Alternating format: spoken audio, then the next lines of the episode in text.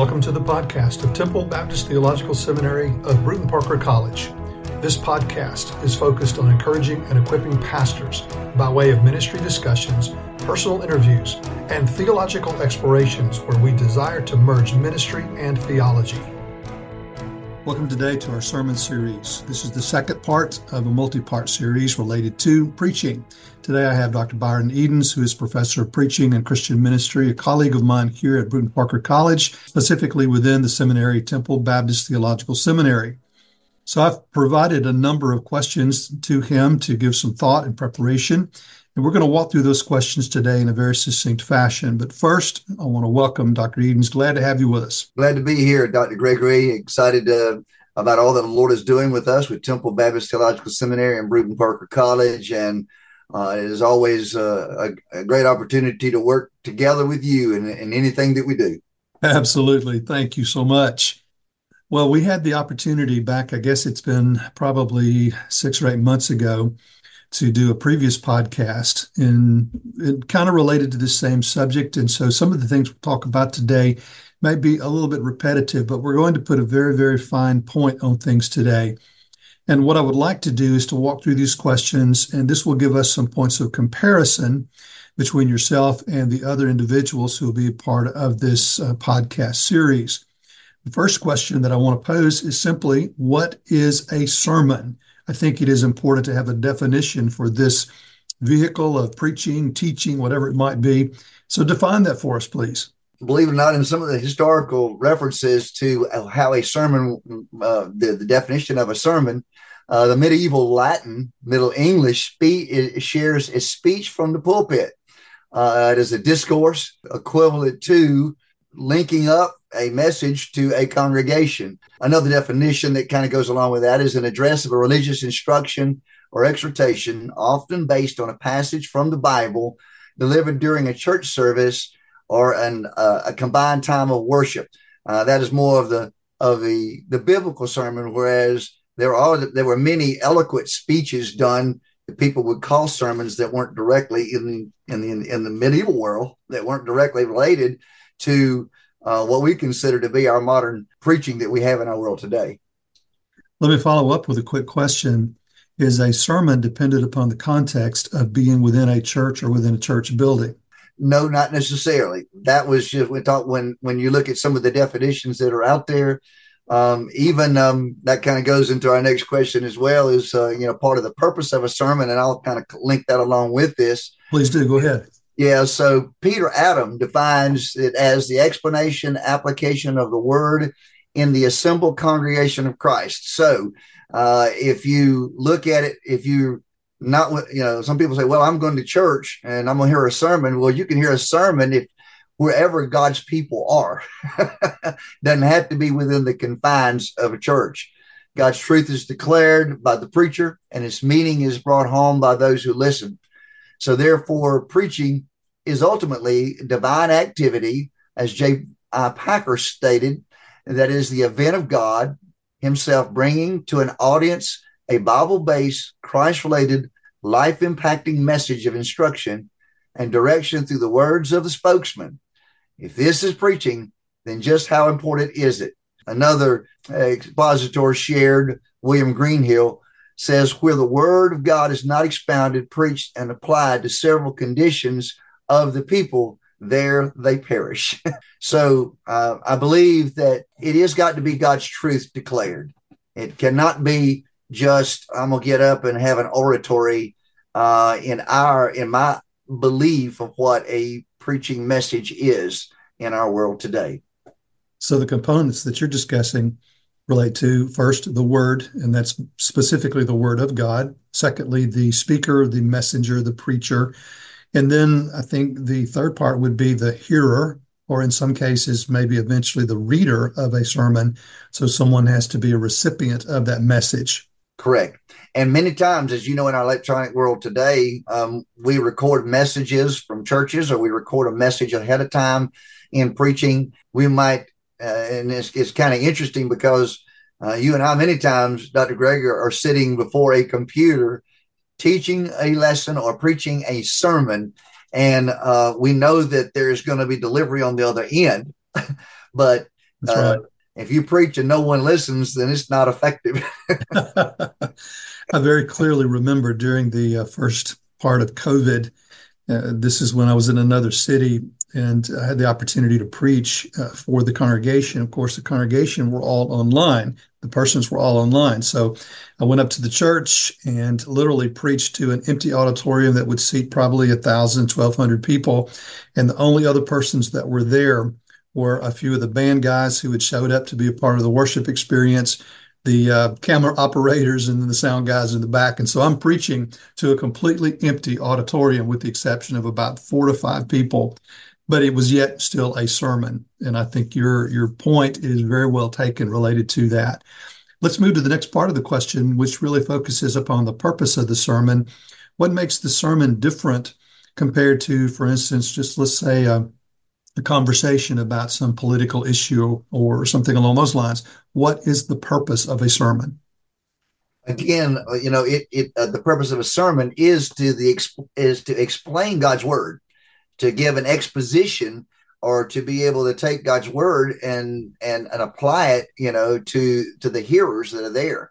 If we are not preaching the word of God and expounding upon it, what's the purpose in getting up and having an oratory that we call preaching if it doesn't connect to the Bible and the word of God itself? But again, you got to have the substance of the word of God and the understanding of what it is saying to be able to relay it. We're declaring God's truth that came through Jesus Christ unto us. Yes, I think there's a danger for some who are uh, maybe, let's say, who minimize the significance of the Word of God, who diminish its power and its potency, and they see their time in front of a congregation as more of a a little homily of encouragement or maybe uh, tell a little story or something, but it's not connected in any way to the Word of God. You know, we're not just talking about a, a self help support group, we're talking about a life transformative event where the Word of God is preached, proclaimed, people hear, and then it's integrated into their lives. It's a big difference, I think, between those two.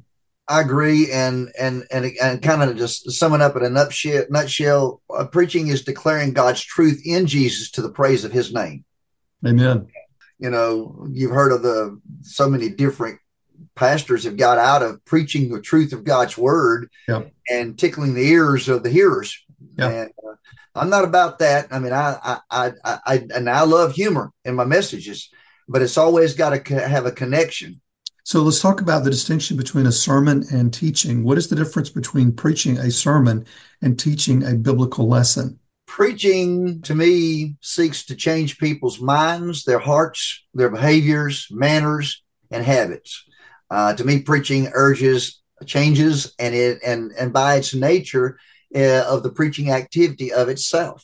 In contrast, the result of teaching is to cause to know or to cause to know how to do something.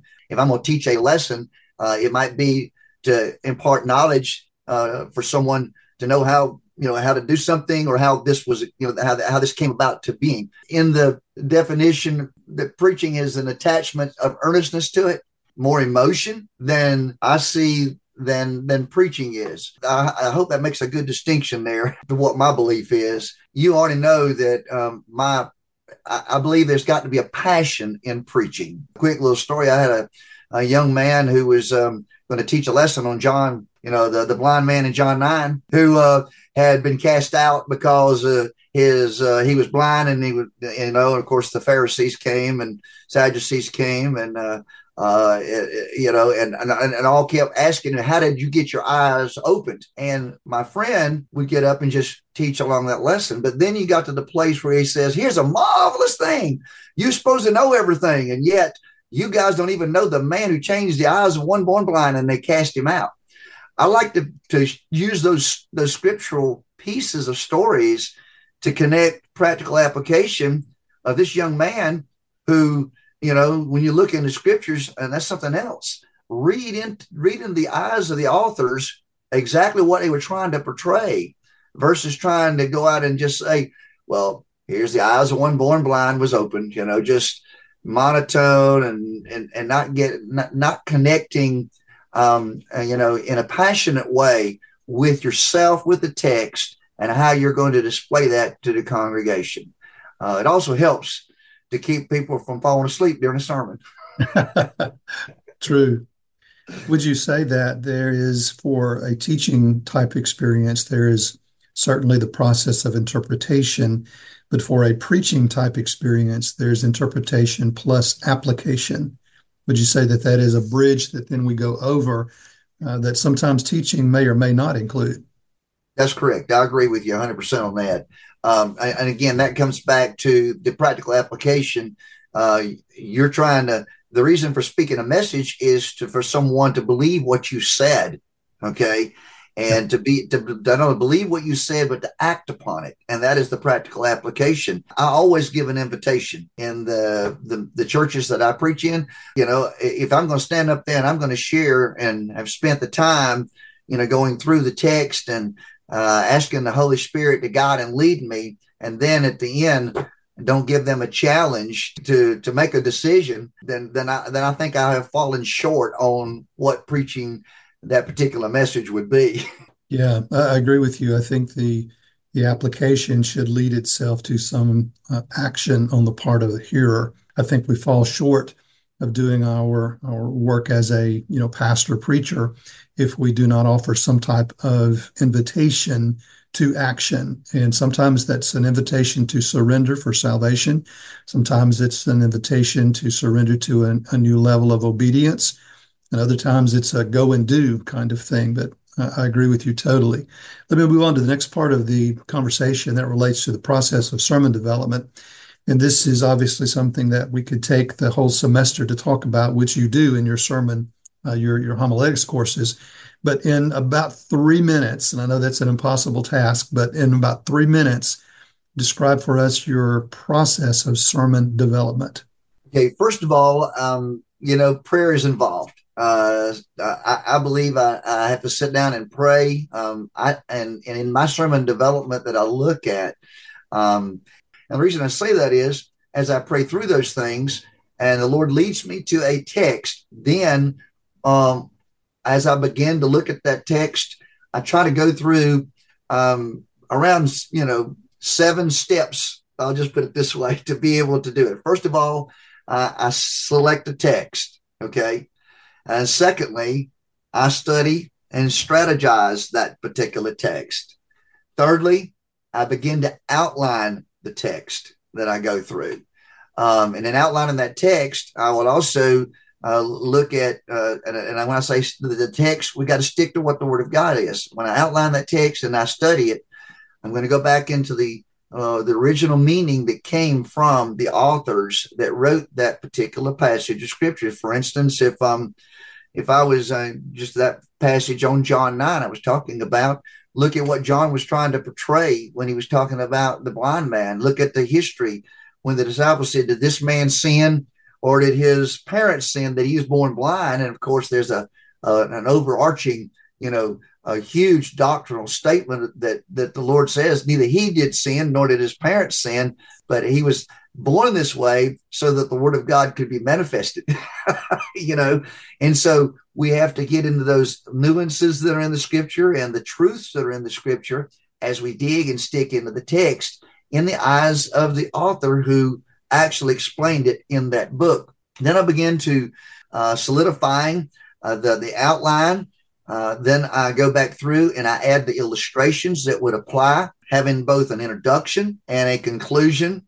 Uh, what really bugs me is when pastors get up and they and they have an introduction and they go through the message and they never conclude it. There is a time to conclude the message and to call for a decision to be made, and that needs to be interwoven in your development. Another step is to incorporate your style Byron style is not Billy Graham's style, nor Mark Gregory's style.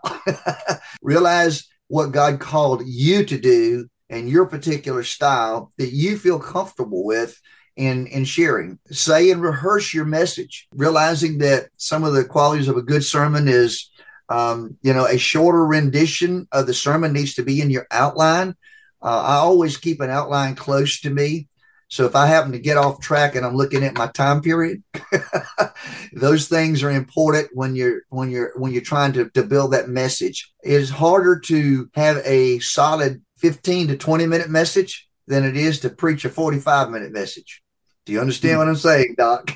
I do, yes. because if you're trying to be succinct and you're trying to get the to look at what the text says, you know, in a nutshell and to do it very quickly, you've got to be precise. But something very important we look at today that may not have been years in the past in oratory, um, in oratory uh, delivery.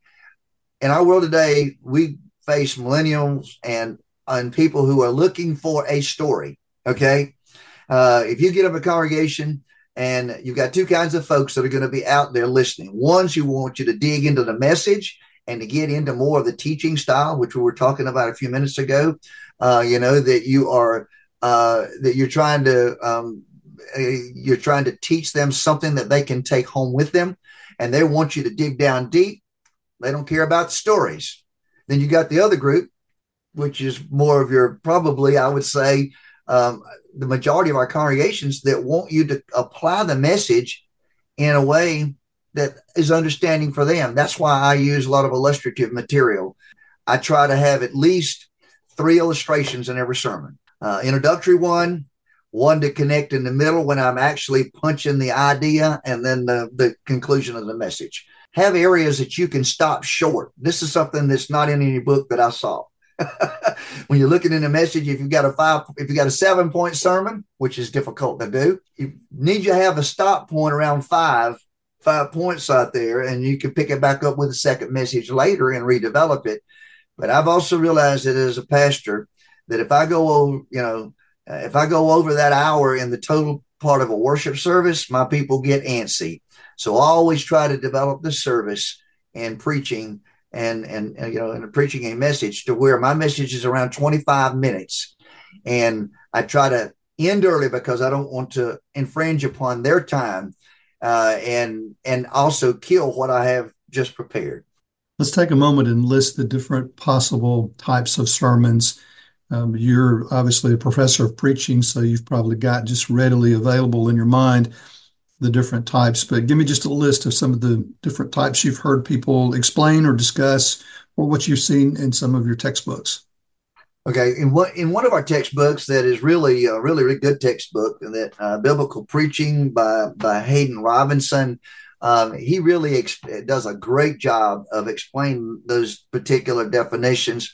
I'm just going to go through those very quickly. A deductive, a deductive arrangement. The idea appears as a part of the introduction, and the body explains it and proves it as you go through that. The inductive arrangement. Uh, the introduction presents on the first point of the sermon, then with strong transition, each particular new point links to the previous point until the idea emerges in the conclusion. And by the way, Dr. Grady, that's my favorite, is an inductive message where you start off and you build and you build and you build with a final point that connects the congregation with a good illustration that goes along with it. There is um, the outline version uh, shows the speaker the relationship between the ideas. You know where you get a glance of, of the message and then you you go through that particular part. A story sermon where you're mainly just telling a story.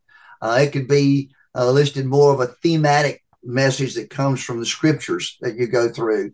I believe that in hermeneutics and in sitting down and putting together the message that we look at the reasoning behind the message is to make sure we have the right message for the congregation that we're going to connect with.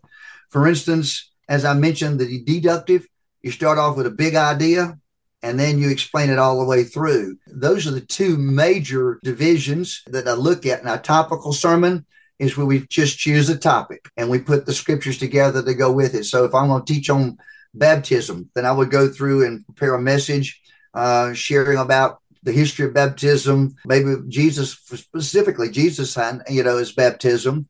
So those to me are the, the three main ideas, you know, of putting the message together. Expository preaching in itself uh, is a form of preaching where the text is explained Exegesis is technical and grammatical exposition. It's a careful drawing out of the exact meaning of the passage in its original text. While the term ex- exposition could be used in connecting any verbal information or teaching on a subject. The term is used in the Bible in relation to the preaching part. This practice, by the way, originated from the Jewish tradition of the rabbi giving a Devar Torah, explaining the passage from the Torah during the prayer services. Expository preaching differs from topical preaching, but the exposition is where you dig down into the text itself. You convey that that meaning that was from the original author. Um, when I get in, they, they get in the class and we're going through these different areas of preaching. I've seen many say, I didn't even realize there was a difference because they don't look at, they don't see how their pastors are putting the messages together and how they, they, they put them, how they end up going through all of those different areas.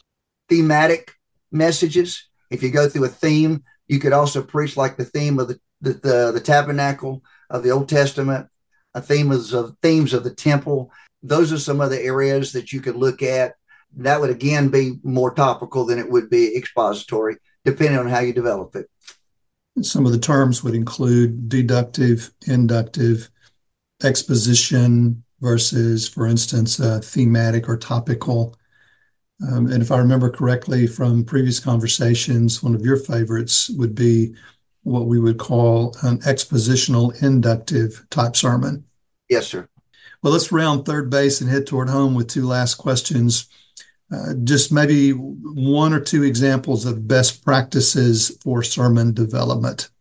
Prepare ahead of time. In other words, uh, don't procrastinate. Don't wait till you know till uh, uh Sunday morning to walk in uh, to pull a passage out, and then you're going to preach on it, and your congregation expecting you to have done the study that you need ahead of time to be uh, you know, and to, to, be to be ready to preach the message. I like doing a Bible book series to where I can, you know, go through that if I'm doing if I'm actually doing something in a in a congregation to where I'm the pastor. If I am going to be uh, just speaking, you know, uh, for this for you know Brewton Parker College or Temple Baptist Theological Seminary in a message, I'm going to pick out something that is going to challenge the the the congregation or the people that I'm going to be preaching to. Number one, I want to know, I, I try to tie in the salvation that is preached from the Word of God that we use both in the Old Testament and the New Testament.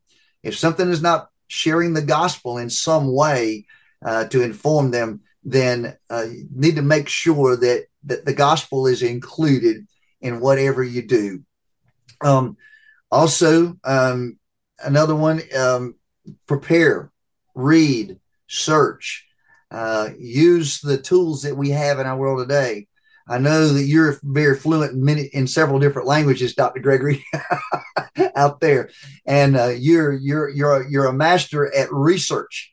But there are so many tools out there to where I may be rusty on my Hebrew and Greek, where you're not. Okay, but I can go out there on the internet and I can find what I need to know very quickly now in our electronic world to make sure that I am explaining things. Be careful about being too intelligent and you're putting together your message and having all these different Hebrew and Greek explanations, and you spend your time talking about the original text and not applying the original text in your message. I've seen pastors do those those kind of things as far as mistakes to go ahead in their part.